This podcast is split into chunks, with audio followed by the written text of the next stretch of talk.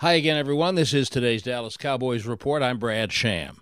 The Cowboys' winning streak is over. They fell to the Eagles in Philadelphia 26 to 17 last night in a game more frustrating for what the Cowboys did to contribute to their own demise.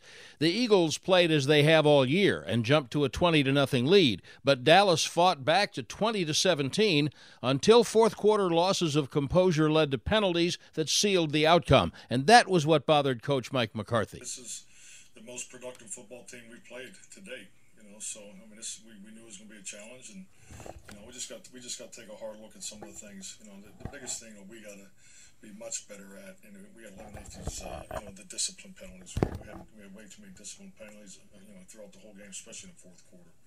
So that's where my focus is. Dallas is still four and two, very much in the playoff race, and expect to get Dak Prescott back at quarterback this Sunday against Detroit. That's today's Cowboys report. I'm Brad Sham.